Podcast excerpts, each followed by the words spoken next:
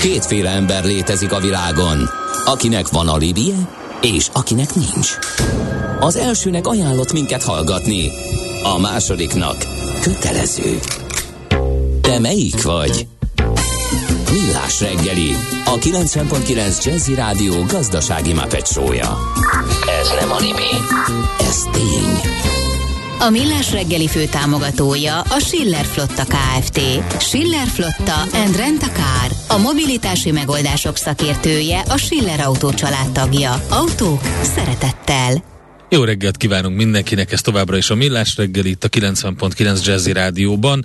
Mihálovics Andrással. És Kántor Endrével. Jó hallgatóinkkal. 0630 20 10 909 nézzük a közlekedési infókat. Budapest legfrissebb közlekedési hírei, itt a 90.9 jazz A Budai Rakpart Plus eh, Pesti 2-es Móka 20 perc a Hallertől a Petőfi hídig, 7 óra 9-kor indultam a Lechnertől, ezért vártam a szünetet, írja a hallgató, úgyhogy eh, nagyon jó, hogy ő így éli meg mindezt. Egyébként pedig eh, szerencsére balesetet sehol nem látunk a főváros útjain, viszont vannak friss lezárások, útszűkület az 5. keret Apácai Csere János utcában, a Vekerle Sándor utcától a Petőfi térig közműfelújítás miatt, a 13. keret Viktor Hugo utcában, a Pozsonyi út és a Hollán Ernő köző utca között a Visegrád és a Hegedűs Gyula utca között is vízvezetéképítés miatt, aztán a Budafoki úton a 11. keretben a Hausmann Alajos utca után csatornaépítés miatt, aztán sávlezárás szakaszosan a Hungária körúton, a Salgó Tarján utca és a Hős utca között mindkét irányban aszfaltozás miatt. Hát az M1 M7 bevezetőn nagyjából őrmező területénél ott, ahol ugye az egyes is már becsatlakozik, ott nehéz közlekedni, ott van forgalmi dugó, illetve Török Bálintnál, ott az m 0 e, kereszteződésnél, vagy csatlakozásnál, ott van még sor az M7-esen, de más komolyabb balesetről vagy torlódásról infót nem kaptunk.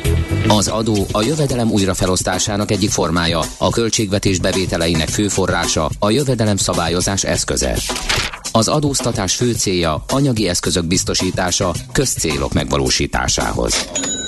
Nézd meg az ország adózását, és megtudod, kik lakják. Adóvilág, a millás reggeli rendhagyó gazdasági utazási magazinja, ahol az adózáson és gazdaságon keresztül mutatjuk be, milyen is egy ország vagy régió. Adóvilág, iránytű nemzetközi adóügyekhez. Borostyán út országait vesszük sorba, és Észtországba jutottunk el. Észtül ugye Eszti, Eszti Vabarik, egy észak-európai állam a Balti-tenger keleti partján. Itt van velünk Gerendi Zoltán, a BDO Magyarország ügyvezetői adótanácsadó partnere. Jó reggelt!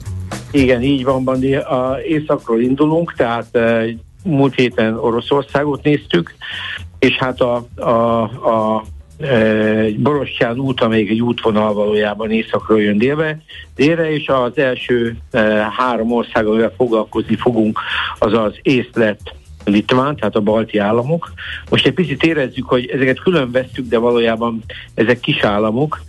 Ennek a háromnak az együttes területe kb. 67 ezer négyzetkilométer, mm-hmm. tehát ebből az észtek 17 és fél ezer a lettek az, amik alattuk van, tehát észtek vannak legészakabbra, köz alatta vannak a e, lettek, és, a, és legdélebbre van a Litvánia.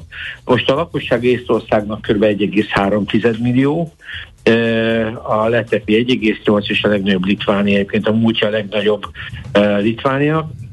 Gazdag országokról van szó egyébként, mert a egyfőre jutó GDP-jük ilyen névértéken az például a letteknél 26,4 ezer dollár, míg a még a, a, a letteké az 19, illetve a litvánok egy kicsit jobb 22, mi 18-nál vagyunk, tehát 18 ezer dollárnál, tehát gyakorlatilag azt lehet mondani, hogy ezek az országok elég erős országok. E, ami megkülönbözteti mégis ezt a három országot, ugye egy blogba kezeljük őket e, e, gazdaságilag is, de valójában nagyon eltérő e, országok a méretük és a népességük okán is, mert a, a háromból egyedül az észak, a legészakibbak és a finnőből partján fekszenek, Tallinn a fővárosa, azok finnugor nyelvet beszélnek, míg a másik kettő azok úgymond európai vagy szláv nyelvet beszélnek, illetve hát a németet is beszélik. Tehát gyakorlatilag az, az kell róluk tudni, hogy, hogy ilyen szempontból három egybekezelt ország, de jelentősen eltérnek. Most még annyit talán visszatérve, hogy kicsit utána néztem a múlt hét óta, hogy miért, miért a borostyán miért, miért volt olyan szimbolikus értelmű de a rómaiaknak, illetve a, nem csak a rómaiaknak, mert előtte a rómaiakkal zárult be tulajdonképpen a borostyán út, de előtte a többi, a többi nagyobb irodalmak, mert azért a borostyán előkerült aztán rengeteg helyről. Tehát azért, mert a, mert a négy főelemet, a, a földet, a levegőt, a tüzet és a vizet szimbolizálta ez a fosszília együtt. Tehát ez az aranyos fosszília, és ennek, ennek, ennek, ennek tulajdonítottak egy ilyen az isteni erőt. Tehát, eh, és hogy a régióról érezzük, hogy ez miért, miért, miért, miért fontos, és miért, miért indult el a kereskedés, mert a 80% a borosjának a világon ebben a régióban van. Tehát ez, ez eh, innen, innen jött ez. Oroszoktól indultunk, és ugye a Findöbölből jövünk kifele, eh, Észtország az első, első állomás. Na most a történelme csak ilyen dióhéba már nem túl bonyolult, az már, már időszámítás előtt 9000 évvel is éltek itt emberek, tehát gyakorlatilag ez egy nagyon-nagyon régóta lakott terület, de valójában az, az, állami, az állam alapításuk az nagyon-nagyon nehézkesen ment. Leginkább német, svéd, dán lovagrendek foglalták ezt el később, tehát igazából államszervezetként nagyon-nagyon nem működtek, itt Litvánia volt egyedül a kivétel, amiről majd beszélni fogunk, amelyik aztán igen nagy államot tudott létrehozni, de sem e, Észtország, sem e, Lettország ezt nem tudta megtenni. 1710-ben kerülnek a tári Oroszország befolyása alá, akkor konkrétan elfoglalják őket. Aztán 1917-ben autonómiát kapnak, de aztán ezt a bolsevikok felülbírálják, majd majd aztán a németek is megtámadják, úgyhogy 1919-re eh, tudják magukat kiverekedni ebből a helyzetbe, ből, és akkor, lesz egy, akkor lesznek valójában önállóak. Ez 1939-ig tart, amíg a Molotov-Ribbentrop egyezménye, paktummal átengedik ismét őket, akkor már a Szovjetuniónak a németek. De 1940-ben az oroszok élnek is ezzel a lehetőséggel, és be is vonulnak, de aztán ez nem tart sokáig, mert 41-ben a Barbarossa hadműveletben a németek visszaveszik, tehát ez egy e, eléggé, eléggé forró időszak. 44-ben aztán megint visszajönnek a szovjetek, és ők aztán utána maradnak is 1991-ig, majd aztán e, 1991. augusztus 20-án, tehát pont a mi e, alkotmányunk napján válnak függetlenné, ami ami ilyen szempontból egy meghatározó dátum. 2004-től ugyanúgy, mint EU-s, illetve NATO tagok, és 2011-től ők bevezették az eurót. Na most az országról annyit kell uh, tudni, hogy ez egy elég lapostárt uh, terület, tehát a, amiről beszélünk, azért ez nem egy ilyen, ugye beszéltünk, ez ugye összesen 17.500 négyzetkilométerről beszélünk, tehát Magyarországnak talán a ötöde, de érdekes, hogy Európa ötödik legnagyobb tava itt van, egy 3500 eh, négyzetkilométeres ez a Pejpusztó, eh, csak hogy érezzük, ez a Balatonnál hétszer nagyobb. Tehát a Balaton az durván 600, 592 négyzetkilométer, tehát azért ez egy elég, eléggé nagy tó. A terület egyébként eh, az ország területe 48% erdő, de a terület alatt vannak, vannak jócskán érdekes dolgok. Ritka földfémek, foszfát, palaolaj, éppen abból nyerik a 90%-át az energiájuknak is. Tehát e, itt, hogyha ránézünk arra, hogy mi, mi mindennel foglalkozik az ország, akkor meglepően sok a, a, a, a, a tevékenység. Tehát e, itt aztán van elektronikai ipar, faipar, e, vegyipar. Tehát nagyon-nagyon színes és e, elég széles spektrumú a gazdaság. De amiről igazából e, Észország híres, az a technológiai cégek, és ez, ez, ez mindenképpen egy nagyon, nagyon-nagyon érdekes pozíciót ad nekik. Egyfőre jutva, a, tehát egyfőre nézve a, a, gyakorlatilag a, a, a tehát, tehát egy millió lakosra nézve, a, a, tehát a, a, startupok száma a világon itt a legmagasabb. Tehát a, hát ami... erre elég sok nagy erőfeszítést tettek, ugye, hogy a, hogy a modern piacgazdaságot kialakítsák, és egy kicsit elszakadjanak ettől a mezőgazdaság, bányászat, ipar uh, hármastól, ami, ami nekik ugye alapvetően, főleg ugye a szovjet uh, évek alatt uh, ki volt osztva, mint lap. Igen. Na most ebben ők, ez annyira jól sikerült, hogy 1300 1292 ész technológiai startup társaságban, hm. miközben a második Izrael a közel 900-zal, és Amerika, de itt mondom, egy millió lakosra vetítve, tehát itt a lakosság száma nyilván fontos, az, az USA csak a harmadik. Tehát mi ezen a listán sajnos Magyarország rajta se vagyunk, tehát így az első tízbe, de, de azért ez egy nagyon komoly dolog, és hogy értsük ezt, hogy ez mit jelent gyakorlatilag a Skype, a volt, amit itt látunk, Taxin, TransferWise, és innen jönnek. Tehát itt ma azt mondják, hogy a top 25 uh, technológiai cég értéke nagyobb, mint az ész GDP. Aha. Tehát, tehát ez egy, ez egy nagyon-nagyon komoly fejlődés, amit ők itt elértek.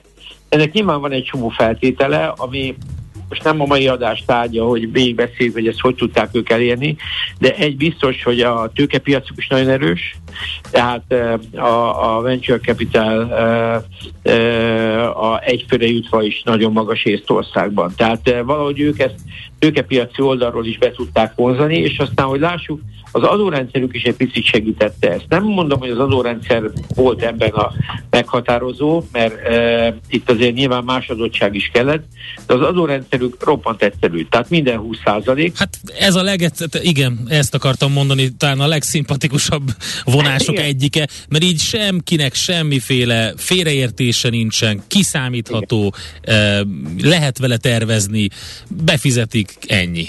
Igen, és uh, amiért érdekes egyébként, nekik van azért egy uh, csavar a, a társaságadókban, tehát áfa 20%, uh, társaságadó 20%, helyi adó nincs, és az SZIA egy kulcsos 20%, és ezzel ők egyébként majdnem egy védett pozícióban vannak, mert a, a, az OECD átlag fölött vannak egy picivel, uh-huh. tehát gyakorlatilag a 33,5% a tech to GDP, őnáluk ez 34,5, tehát viszonylag jók a kulcsaik, tehát amit látunk, hogy az EU, tehát az EU és az OECD mindenfajta ilyen minimális adói fölött vannak, de most az, a, nekik az az érdekességük a társasági adóba, ami színesé teszi és jól tervezhető, hogy csak akkor van társasági adójuk, ha osztalékot fizetnek.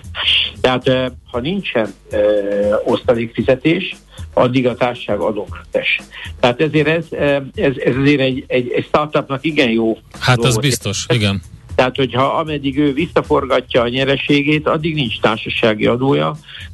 Először akkor fog majd társasági adót fizetni, amikor majd osztalékot vesznek ki. Tehát ezzel gyakorlatilag elérhető az is, hogy addig, ameddig a társaság, ugye ezek a startupok általában a tulajdonosság, tehát a befektetőkre várnak, és ott, ott, ott abban az időszakban nem fizetnek osztalékot, tehát gyakorlatilag ezek a cégek adómentesen tudnak működni, akárhányszor adják, veszik őket, vagy akárhányszor tőkebefektetés történik. Tehát ez Észországban, ami ami igazából a, a, a valami adójogilag, ez egy nagyon izgalmas uh, modell. Nagyon kevesen követték ezt. Uh, nehéz is vele egyébként visszaélni, tehát uh, mert, uh, mert nézik tényleg, hogy a, a, a cég hogyan, mikor fizet, és akkor viszont be kell fizetni. Uh, próbálják azt is, hogy ne lehessen nagyon, tehát én nézegettem korábban más modellek kapcsán, hogy mennyire könnyű ezt kiátszani, esetleg különböző uh, kifizetési modellekkel, hogy nem osztalékágon, de, de azért elég érésen van vannak. Tehát azt lehet rá mondani, hogy ők ezt a rendszert elég jó kitalálták. Szóval Észország ezzel a, a, a Borostyántól eljutott azért úgy látom a technológiáig elég gyorsan, és főleg ha a történelmüket nézzük, akkor az elmúlt 20-25 évük az meghatározóan erős volt, és egy nagyon szép fejlődési évet mutattak már eddig is, aztán fene tudja, mit fog hozni a jövő. Hát Nyilván ez az orosz, orosz-ukrán háború az nem jó, ők azért az első vonalban vannak, és az érteni kell, hogy ez a finnövő fekvés, tehát Tallinn Helsinki-vel szemben van, és gyakorlatilag el tudják zárni a, a finöblöt, ami az oroszoknak egyáltalán nem tetszik. Tehát ugye ezért van az, hogy ők is e, gyakran előkerülnek, hogy miért. Hát miért, persze, miért, de igen, de az általad említett Molotov-Ribbentrop paktum is, és maga a Molotov koktél is, ugye ez konkrétan e, mondjuk nem Tallinn, e, de, de Finnországhoz köthető, úgyhogy e, hát nem, nincsenek jó emlékeik erről az időszakról. Így van. De, de amit mutatnak, az nagyon szép, és így az, a, a balti államok első állomásaként mindenképpen egy nagyon, nagyon izgalmas ország. Oké, okay, Köszönjük szépen! Jó, nagyon szívesen. Izgalmas volt, megyünk tovább, akkor majd Botondal, ő majd elmondja a külpolitikai részét. Köszönjük szépen, szép napot, Köszi. jó munkát! Sziasztok, nektek is, sziasztok! Gerendi Zoltánnal beszélgettünk a BDO Magyarország ügyvezetőjével, adótanácsadó partnerével, a Borostyán országai közül Észtország a célországunk. Folytatódik az adóvilág, a millás reggeli rendhagyó gazdasági utazási magazinja. Nézd meg egy ország adózását, és megtudod, kik lakják. Adóvilág. Iránytű nemzetközi adóügyekhez.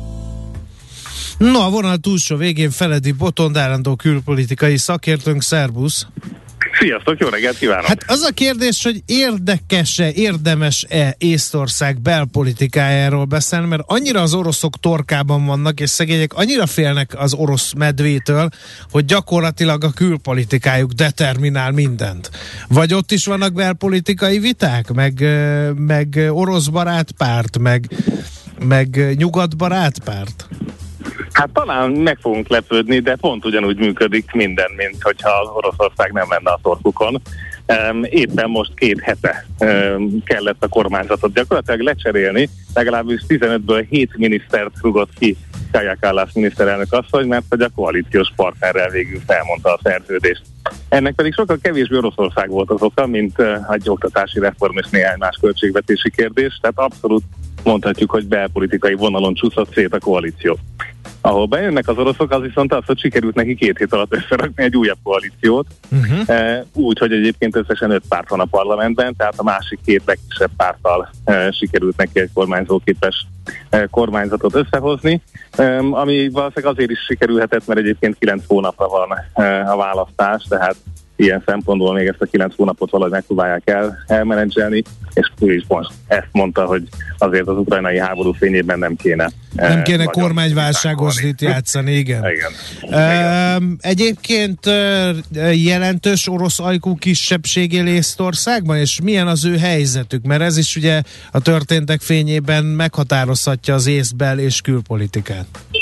Hát abszolút jelentős kisebbség él. E, ugye amikor a rendszerváltás megtörténik, tehát a 90-es évek e, első felében nagyságrendileg az ország egy harmadát mérték oroszra. E, egyébként pont Kaja Kallasz, a miniszterelnök is egy olyan családból érkezik, akit annak idején a kitelepítésben szenvedtek, tehát a édesanyja még fiatal, néhány hónapos volt, amikor elvitték Szibériába a családot. Gyakorlatilag az oroszoknak 1920-tól 90-ig egy 3%-ról 30%-ra sikerült az orosz nemzetiségi arányt föltornászni Észtország Hát az akkor nem is olyan kicsi kisebbség a, a 30 százalék. Abszolút nem, és hát ugye egy alig másfél milliós nemzetről beszélgetünk, sőt egy annál kicsit kisebb. Tehát ilyen szempontból egy nagyon komoly kisebbség, és Narva, ugye ez a legkeleti városuk az észteknek az északi részen, ez gyakorlatilag egy orosz város, ami közelebb fekszik, és itt a hallgatóknak egy pillanatra a Google térképet képzeljék el a piros lámpánál, közelebb fekszik Narva Szentpétervárhoz, mint Tallinnhoz. Tehát ez egy egészen különleges helyzet és helyszín, és akkor itt jön a dupla csavar még az első kérdésedre reagálva, mert hogy a Kallasz pártja mögött a második legnépszerűbb párt jelenleg a felmérésekben az EKRE nevű kvázi szélső jobboldali formáció, vagy hát radikális jobboldali formáció. Akik bár orosz ellenesek, de mégis a szavazói között ott vannak az orosz ajkó észtek is már, akik egyébként rendelkeznek állampolgársággal, hiszen de, de a balti országban azért sok a hontalan. Ők is orosz ellenesek, vagy pedig ők orosz, nem orosz, orosz ellenes, ellenesek? Nem orosz ellenesek, hát de valami miatt támogatják ezt a, ezt a részt, ezt a politikai pártot. Na itt jön, itt jön a 21. század valósága, hogy uh-huh. ha két nyelven kommunikálsz, mert hogy az oroszok Észtországban orosz csatornákat néztek eddig, ugye még nem kapcsolták ezt le, tehát ez most február óta egy új helyzet, de egészen eddig azt meg lehetett csinálni, hogy más mondanak oroszul, mint amit észtől mondtak. Oh, um, Na most hát, azért erre milyen pikáns ez az észber politika. Hát Ugye? egyébként Tehát ebből azért... tanulhatnának a fene gondolta más volna, igen. is, nem? Hogy igen. így két irányba is lehet. Hát én nem, igen, igen, igen. Hát azért hát ehhez kell a teljesen szeparát média buborék. Tehát talán uh-huh. kevés ilyen országot tudnánk, ahol ennyire szeparát a média buborék, de ők valóban a Rosszia egyet nézték egész eddig. Most ezeknek nagy részét azért elérhetetlenné tették, részben uniós szinten, de az észtek meg a maguk szintjén is, hiszen orosz agitpropot véltek felfedezni a háború kapcsán, de ennyire, ennyire színes az észbel politika. Tehát ezt, ezt mind, ezt mind uh-huh. tudja orosz kérdésekben is, És kínai ügyekben sem nagyon vacakolnak, még múlt évben lekapcsoltak egy filmet, és idén megtalálták a partnerét, aki Kínának dolgozott, és most éppen 8 és fél évre ítélték el. Tehát nem ez a hazaküldözgetjük történet van, hanem... Ez a irány a bőri, igen. Na, és, hát, és, a, és a külpolitika ezután hát csak Oroszország, nem? Ott vannak a medve torkában. Putyin deklarálta, hogy hát nagyon hát, szeretné a Szovjetunióban megvé, vagy a volt Szovjetunió területén érő, azt viszont látni igen, de hogy a volt Szovjetunió területén érő oroszokat azért szeretné, hogyha... Szerintem sokat mond, hogy az USA után Észtország nyújtotta a legtöbb támogatást Ukrajnának. Sőt, sőt, igen, tehát GDP arányosan talán az egyik, egyik legnagyobb és abszolút vezető Európában. E, tehát ilyen szempontból nekik ez nem is volt kérdés, uh-huh. és Kallas ezen belpolitikailag is ügyesen e, meg tudta ezt a hullámot de nem is volt nagyon kérdés, hogy ez így fog történni. Um, ami szerintem magyar szempontból kifejezetten izgalmas összehasonlítás, hogy amikor egy ilyen országban vagy, ami, ami hát egy gombos tűzhelynyi területet foglal el Európa térképén, és még az is Oroszország mellett van, a Finnebölnek a rossz oldalán, akkor, akkor a, a szövetségépítés az nem kérdés. És tulajdonképpen szerintem ez az, amit főleg itt visegrádozások közben érdemes lenne Budapestről is megnézni, és a balti tanács, a balti miniszterek tanácsa, hogy ez a kormányközi együttműködés, és a balti parlamenti tanács, ez a parlamentek közötti együttműködés a három országban. Ezek évente találkoznak, ezeknek vannak bizottságaik, Um, tehát, hogy, hogy működik egy egyébként alapvetően az északi, tehát a skandináv országok mintájára felépített együttműködés. Majd később rájöttek, hogy egyébként velük is együttműködnek, tehát van Baltik-Nordik együttműködés, ezeknek is ugyanígy kormányzati és parlamenti területei, és ezek az emberek is rendszeresen találkoznak és beszélgetnek. Um, mert, hogy, mert hogy itt tényleg létre akarják hozni azt a részben védelmi, részben gazdasági övezetet, ami érdemben segítheti krízisben ezt az egész régiót. Még 2013-ban bedobták, hogy a balti visegrádi együttműködésnek is lehetne valami e, folytatása, tehát voltak találkozók, de ezekből intézmények végül nem születtek.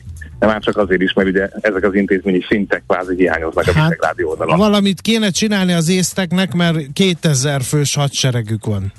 Tehát, az, és az ország így területi adottságai alapján nem tűnik nagyon könnyen védhetőnek. Tehát csak valamiféle szövetségi rendszer nyújthat a biztonságuknak garanciát. Egyébként az oroszok fenyegetik őket burkoltan, nem is oly burkoltan a kibertérben, meg hagyományos módszerekkel? Tehát van okuk aggódni? Abszolút van okuk aggódni, hogy az első um, relatív jól attributálható orosz kibertámadást 2000 hétben az észek szenvedik el, amikor elmozdítják az orosz katonaszobrát, a szovjet eh, katonaszobrát a belvárosból, Tallinnból. Eh, ekkor gyakorlatilag Észország kiber jelenléte eh, letörlődik több hónapra, és onnantól kezdve egyébként ők voltak az első ország, aki az egész állami adatbankját gondolkozott, hogy melyik másik országban tart róla backupot. Ha jól emlékszem, egyébként a választás annak idején Luxemburgba esett tehát ilyen szempontból az észeknek kibertérben elképesztő tapasztalata van, és a NATO-nak a e, kiválósági központja a kiberterületen Tallinnban található, ugye a stratégiai kommunikáció ligában, e, tehát azért ezek nem véletlen, hogy a balti országok mennyire szeretik az ilyen típusú működést, és az is tény, hogy egyik ország sem tudná magát önállóan megvédeni, de elképesztően erős hagyományosan a, a gyakorlatilag a 30-as évek elejétől a finn-ész együttműködés, E, tehát ez egy, ez egy titkos együttműködési paktum volt gyakorlatilag 90-ig, amikor néhány archívumból e, kibukkantak a papírok, de nagyon-nagyon komolyan e, védték volna a Finnöblöt, ami ugye Szentpétervárhoz vezet. És ebből a szempontból most a NATO az új szövetséges, hiszen egyre inkább ezt próbálják ösztönözni a többi NATO taktárs irányába, hogy minél több előre telepített, ugye ez a Enhanced Forward Presence, TFP E, NATO alakulat jelenjen meg, illetve már előre oda telepítsenek eszközöket, pont ezért, hogy ne akkor kelljen majd behajózni, amikor már bombázzák a kikötőt. E, tehát ők abszolút a NATO-ra számítanak, mindent meg is tesznek ezért, hogy a e, NATO komolyan vegye őket. És a NATO? Ennek. És a NATO megtesz? Hát ugye például a magyar gripenek is védték a balti államok légterét, úgyhogy a, a NATO mintha csinálna valamit. Abszolút, abszolút. Tehát a, a NATO ugye két dolog között tud választani. Az egyik az az, hogy tényleg oda tenni annyi ember, tehát itt sok tízezer katonáról beszélgetnénk, eh, aki effektíve vissza tud verni egy támadást. vagy pedig arra gondolunk, hogy, hogy vannak ott elég NATO katona ahhoz, hogy mindenképpen harcba keveredjenek az oroszokkal, ha az oroszok támadnak, hogy ez az ötös cikkeit el tudja indítani. Ugye az észt-balti társaság nyilván azt szeretné, hogyha kellő számú katonával megállítható lenne egy orosz támadás. Ez az, ami most az ukrán háború fényében kapott további érveket, de még messze nem tart itt az Észak-Atlanti Tanács, hogy ennyi embert valóban oda tegyen, hiszen a hidegháború óta az amerikai létszám, illetve az európai seregek száma is eléggé visszaesett Európában, de most ez a beszélgetés zajlik. Tehát, hogy mit kell ahhoz oda tenni, és nyilván ezek az országok egyébként elképesztően erős reziliencia tervekkel rendelkeznek, amik a polgári lakosságot az orruk hegyéig bevonják. Tehát ez megint valami olyasmi, amit itt Magyarországon nem tudunk elképzelni, de itt a lakosság arra fel van készítve most kis túlzással, hogy hogy megy ki a mocsárba és él túl két-három hetet az évtavak környékén. Tehát, hogy uh, itt egészen más a hozzáállás, uh, itt a totális védelem koncepciója uralkodik ezekben az országokban. Um, hát ahol, ez kicsit ilyen a svájci modell, meg az osztrák modell, nem? Um, hát ez... Vagy ez még annál is durvább? Igen, szerintem igen, tehát itt az oroszok vannak a túloldalon, nem pedig nem pedig Magyarország. Nem pedig mások. Igen. Jó, Boton, mit lehet előrevetíteni? Lehetne, vannak olyan szenáriók, hogy, hogy ha kicsit hogy is mondjam, még jobban eldurvul a helyzet, akkor mire számíthat? Nyilván nem csak Észtország, de ott a Baltikum. Um, azt gondoljuk, vagy szeretnénk gondolni, hogy azért egy NATO-val szembeni nyílt provokációt azt szeretne elkerülni a, az Orosz Föderáció is uh-huh. a mhm. mostani állapotában, mert hogy a saját erőforrásaival neki is jól kell tudni gazdálkodni. De ez nem jelenti azt, hogy a hibrid háború legkülönbözőbb dolgait ne próbálnák ki. Uh-huh. Tehát, hogy a finn légteret GPS jelzavarják, egyébként a Fekete-tengeri hajózásét is már egy jó ideje E, ugye ugyanúgy itt is a legkülönbözőbb, tehát ugye a cigaretta sempész hálózatokban hogyan épülnek be orosz ügynökök, tehát rengeteg történet van. Egyébként az érdeklődő hallgatók, akiknek egy hétfőn van ideje, e, ha egy dolgot néznek meg, akkor az az észt éves titkosszolgálati jelentést tudom ajánlani. Angol nyelven is kijön mindig, és elképesztő sztorik vannak benne. Tehát uh-huh. az egyik legrészletesebb jelentés az orosz aktivitásra a térségben, és rendkívül olvasmányos, tehát itt azért készülnek a hibrid háború legkülönbözőbb formáira, ne felejtsük el, hogy akár csak a migránsok határa pakolását is e, már 2016-ban, 17-ben a finn-orosz határon tesztelte Oroszország. E, tehát itt bőven megy a tesztelgetés, amit most aztán a fehér orosz uh-huh. lengyel határon látunk, ez le volt tesztelve korábban. Igen. Tehát, hogy, Na most... Itt, ez, ez, ez megy ez a mérkőzés. Igen, na most nagyon elmentünk a Oroszország irányába, de nekem nagyon megütötte a fülemet a kínai kémnek a kiutasítása. Ez uh, nem kiutasítása, börtönbe. Vagy börtönbe, uh, börtönbe igen, igen, bocsánat, igen. ez volt a helyes. Hát ugye ugyanazt alkalmazzák, mint amit, amit Kína alkalmazott. Mert azt hinném, hogy azt hinnénk, hogy annyira orosz érdekszféra ez, hogy a kínaiak nem tapogatóznak arra felé. Um, ja, értem a kérdés irányát, aha. Mert ugye az nem kérdés, hogy nekik a kínaiakkal hogy kell viselkedni, ha amerikai támogatást akarnak. Um, de az, hogy Kína mindenütt is próbálkozik, az viszont, hát ez egy külön adás témája lehetne, hogy a fehér oroszországi beruházásokban hogy osztja le egymás között Kína és Oroszország, és Kína um, ilyen helyzetekben egyébként megadja a diplomáciai előnyt az oroszoknak. Uh, tehát nem arról van szó, hogy, um, hogy, hogy Kína itt a maga módján versenyzik, de itt lehet annyi érdekes szellemi tulajdonjog, ami miatt viszont megmozdulnak a kínaiak bőven, és ne felejtsük el, az észt IT szektor abszolút szabad szemmel látható, elég nyitott, tehát ilyen szempontból paradicsom a kínai kémeknek, úgyhogy ha csak ez, ami nyilvánosan látható, akkor már megéri nekik, hogy, hogy körbenézzenek. Tehát nem mindig katonai dolgokra gondoljunk. Ugye a kínaiak azért alapvetően a, a gazdasági hírszerzésben is erősek. Jó, hát szép hely ez az Észtország, izgalmas hely ez az Észtország, de nem lennék észt állampolgár, bevallom hát, őszintén. a fene nem, nem meg. Én azért, nem. én lennék azért egy kicsit. Hát Endre, te egy AK-63D gépkarabéjjal nem tudnám mit kezdeni a mocsárban. Hát értem, de nem erről szól Észtország szerintem. El... Mondjuk az fontosabb, ez kétség. Sarkítja egy kicsit Mihálovics gazda ezt a dolgot. Én azért elég sok, elég sok követnivalót találtam abban, amit Észtország csinál politikailag, társadalmilag, gazdaságilag. Maradjunk ennyiben. Az egy nehéz szituáció, ami most kialakult Oroszország Oroszországgal szemben. Reméljük, hogy a megoldás az, az inkább békés és megegyezéses hát lesz. határon vagyunk, tehát hogy azért egy picit ezt, ezt a különbséget lehet csámcsogni, hogy Igen. hányan vannak orosz határon, elég sokan ebben a régióban, és elég mások a reakciók, pedig Hát jó, de mi, mi, mi hitelpartnerek is vagyunk a Marine Le Pennél, tehát azért az más egy kicsit. Erről meg majd később beszélünk a francia választások során. Úgyhogy... rendben, rendben. Oké, okay, Botond, köszönjük szépen az információkat. Szervusz. Feledi Botond külpolitikai szakértő mondta el a véleményét Észtországról, a Borostyán útországait vesszük sorba adóvilágrovatunkban. Adóvilág, a millás reggeli rendhagyó gazdasági utazási magazinja hangzott el, ahol az adózáson és gazdaságon keresztül mutatjuk be, milyen is egy-egy ország vagy régió. Adóvilág, iránytű nemzetközi adóügyekhez. Aranyköpés a millás reggeliben. Mindenre van egy idézetünk. Ez megspórolja az eredeti gondolatokat. De nem mind arany, ami fényli. Lehet kedvező körülmények közt gyémánt is. Hát kérem szépen aranyköpés rovatunkban Lovasi András munkásság előtt tisztelgünk, aki 1967 június 20-án született. Ő mondta egy ízben, az ember élete nem kényszerekből áll, hanem választásokból, és az is egy választás, ha valamire azt mondod, hogy nem.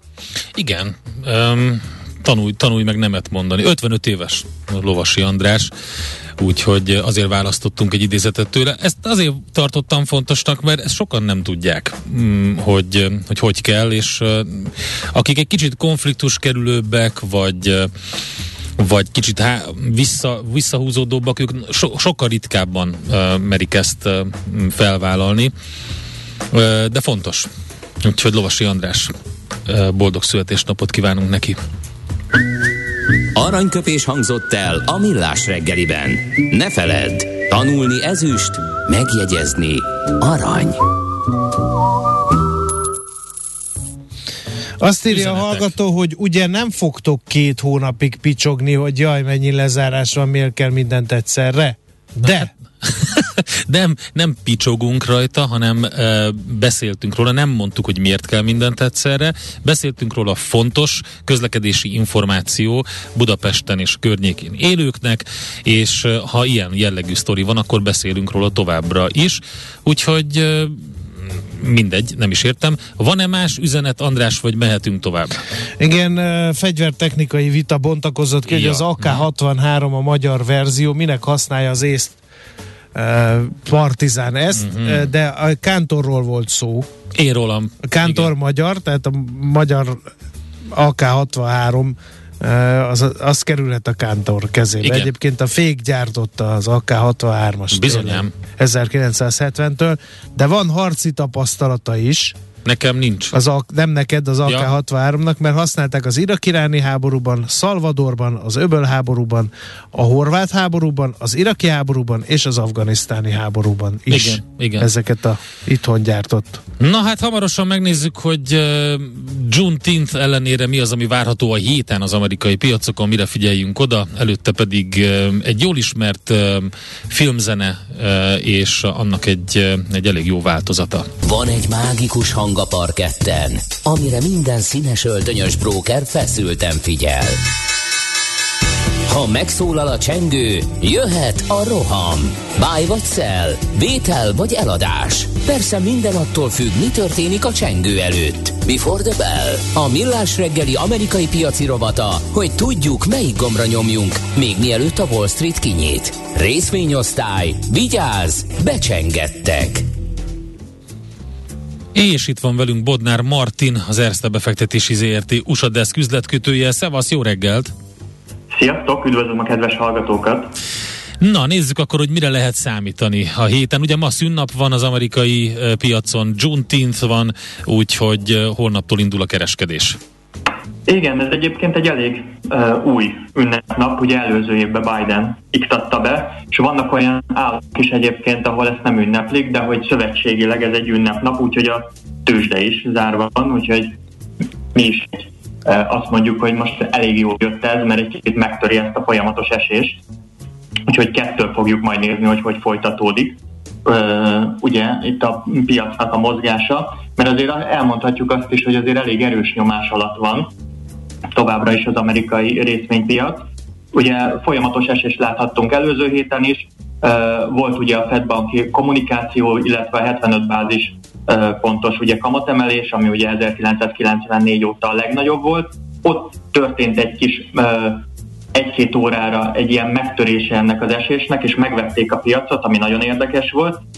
Ugye egy mondat volt, amit konkrétan kiemeltek a befektetők, hogy J. Powell, a jegybank elnöke azt mondta, hogy nem fognak ebből rendszert csinálni.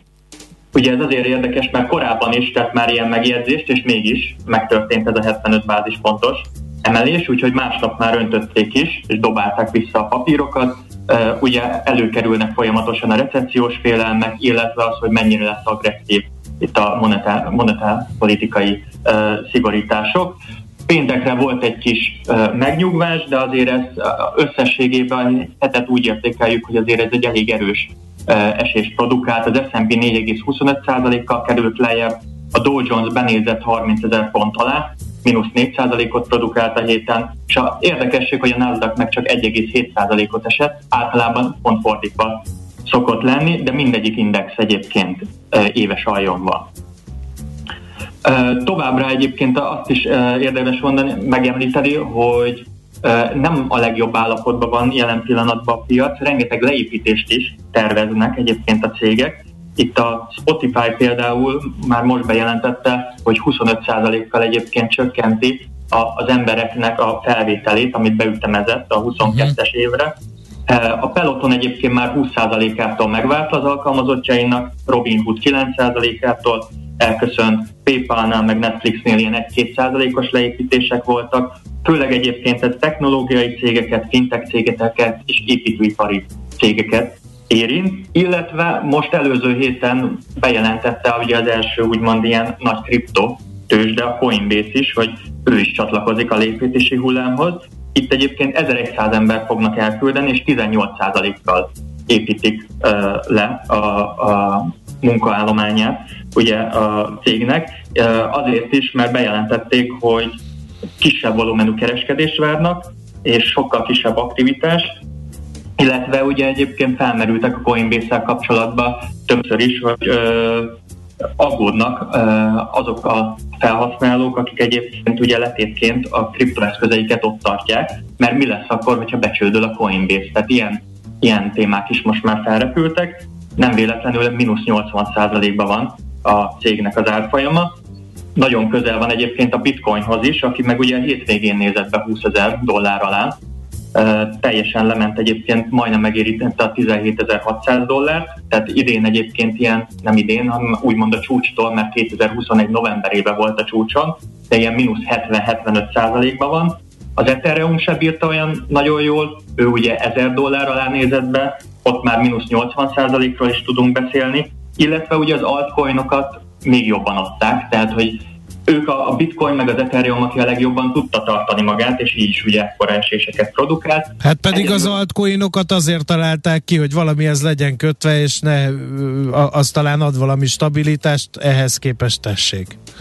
A bizalom elveszett rengeteg Aha. altcoinnel, és az a baj, hogy ezek mind bizalomra épülnek, ezek az altcoinok, és és hogyha valaki nem támogatja és nem áll ki mellettem, mint egyébként ugye Elon Musk twittelt egyet, a, hogy ő továbbra is kitart a Dogecoin mellett, és akkor egy kis eladói hull, vagy egy kis vevő hullámot generált benne. Egyébként nagyon nehéz dolguk lesz ezeknek a, a kisebb kriptoknak, mert ugye alapjáraton korrelál a részvénypiacsal, ahol egy ugye eladói hullám van most a kriptopiac, csak egyébként még be kell szorozni azt a teljesítményt egy ilyen 5-10-zel, és akkor kapjuk meg egyébként uh-huh. körülbelül ugye azt a, azt a mozgást, és ugye ahogy monetáris szigorításnak a hatásai kijönnek, úgy próbálnak a befektetők a kockázatos eszközöktől megválni, és a kripto az az egyik legkockázatosabb eszköz. Uh-huh. Tehát, hogy ezt mindenki próbálja uh, most uh, úgymond eldobálni. Vállalati fronton egyébként még érdemes lesz uh, június 21 és 24 között figyelni az Amazonnak a Mars uh, rendezvénynapját, itt ilyen automatizációról, machine learningről, robotikáról és űrkutatásról lesz szó, tehát hogy jöhet ki uh, mindenfajta érdekes dolog, illetve új bejelentés, illetve lesz egy vállalati jelentésünk is, már tényleg nagyon a végén vagyunk, de még a FedEx uh-huh. fogja publikálni a negyedéves számait csütörtök zárás után. Itt az elemzői várakozás 8,4% bevétel növekedés év per év, és a részvénykénti eredménynél 37%-os év per éves növekedést várunk, ami egyébként azt jelenti, hogy ugye a piacot jóval túl teljesíteni a cég, viszont nagyon sokan kételkednek ebbe, hogy tudja hozni ezeket a, a számokat. Sokan úgy gondolják, hogy nem fogja tudni diktálni, főleg a részvénykénti eredmény.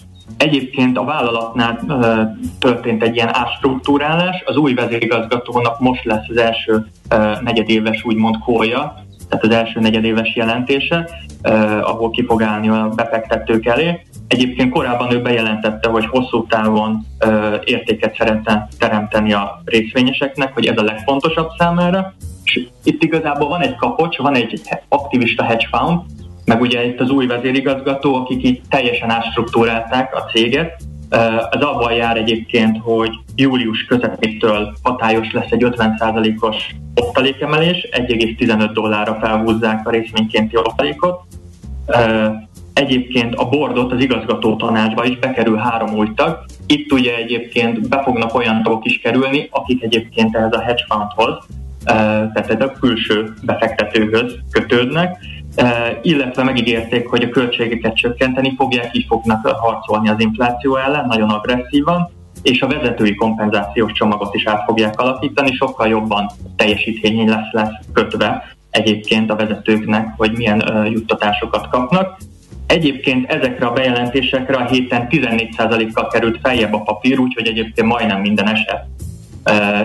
idén így is egyébként 11-12% mínuszban van, de mi azt gondoljuk, hogy egyébként nagyon szépen teljesít a cég, viszont nagyon ö, erős ö, elvárások vannak vele szembe, úgyhogy érdekes lesz ez a csütörtöki. Oké, okay. várjuk akkor a jelentést is. A FedEx-től meg az Amazon bejelentéseket figyeljük. Martin, köszönjük szépen neked, további jó munkát, jó kereskedés majd a holnapi napra. Köszönöm, sziasztok! Az Erste befektetési ZRT USA Deszküzdet kötőjével Bodnár Martinnal beszélgettünk. Minden attól függ, mi történik a csengő előtt. Before the Bell. A millás reggeli amerikai piaci rovata hangzott el. Jön Czoller Andi a legfrissebb hírekkel, információkkal, aztán Mihálovics gazda jön majd veszélyben Európa éléskamrája? Ezt a kérdést fogja feszegetni, e, mégpedig az ELTE TTK természetföldrajzi tanszék tudományos főmunkatársával Pinke Zsoltal, akkor, akitől megkérdezzük, hogy hogyan alakult át például a, az európai gabonatermelés az elmúlt évtizedekben, és hogy milyen következményei vannak erre, mire lehet számítani, úgyhogy erről fogunk beszélgetni. Műsorunkban termék megjelenítést hallhat hallgattak. Hé, te mit nézel? Nem tudtad? A Millás reggelit nem csak hallgatni, nézni is lehet. millásreggeli.hu Nézzünk, mint a moziban!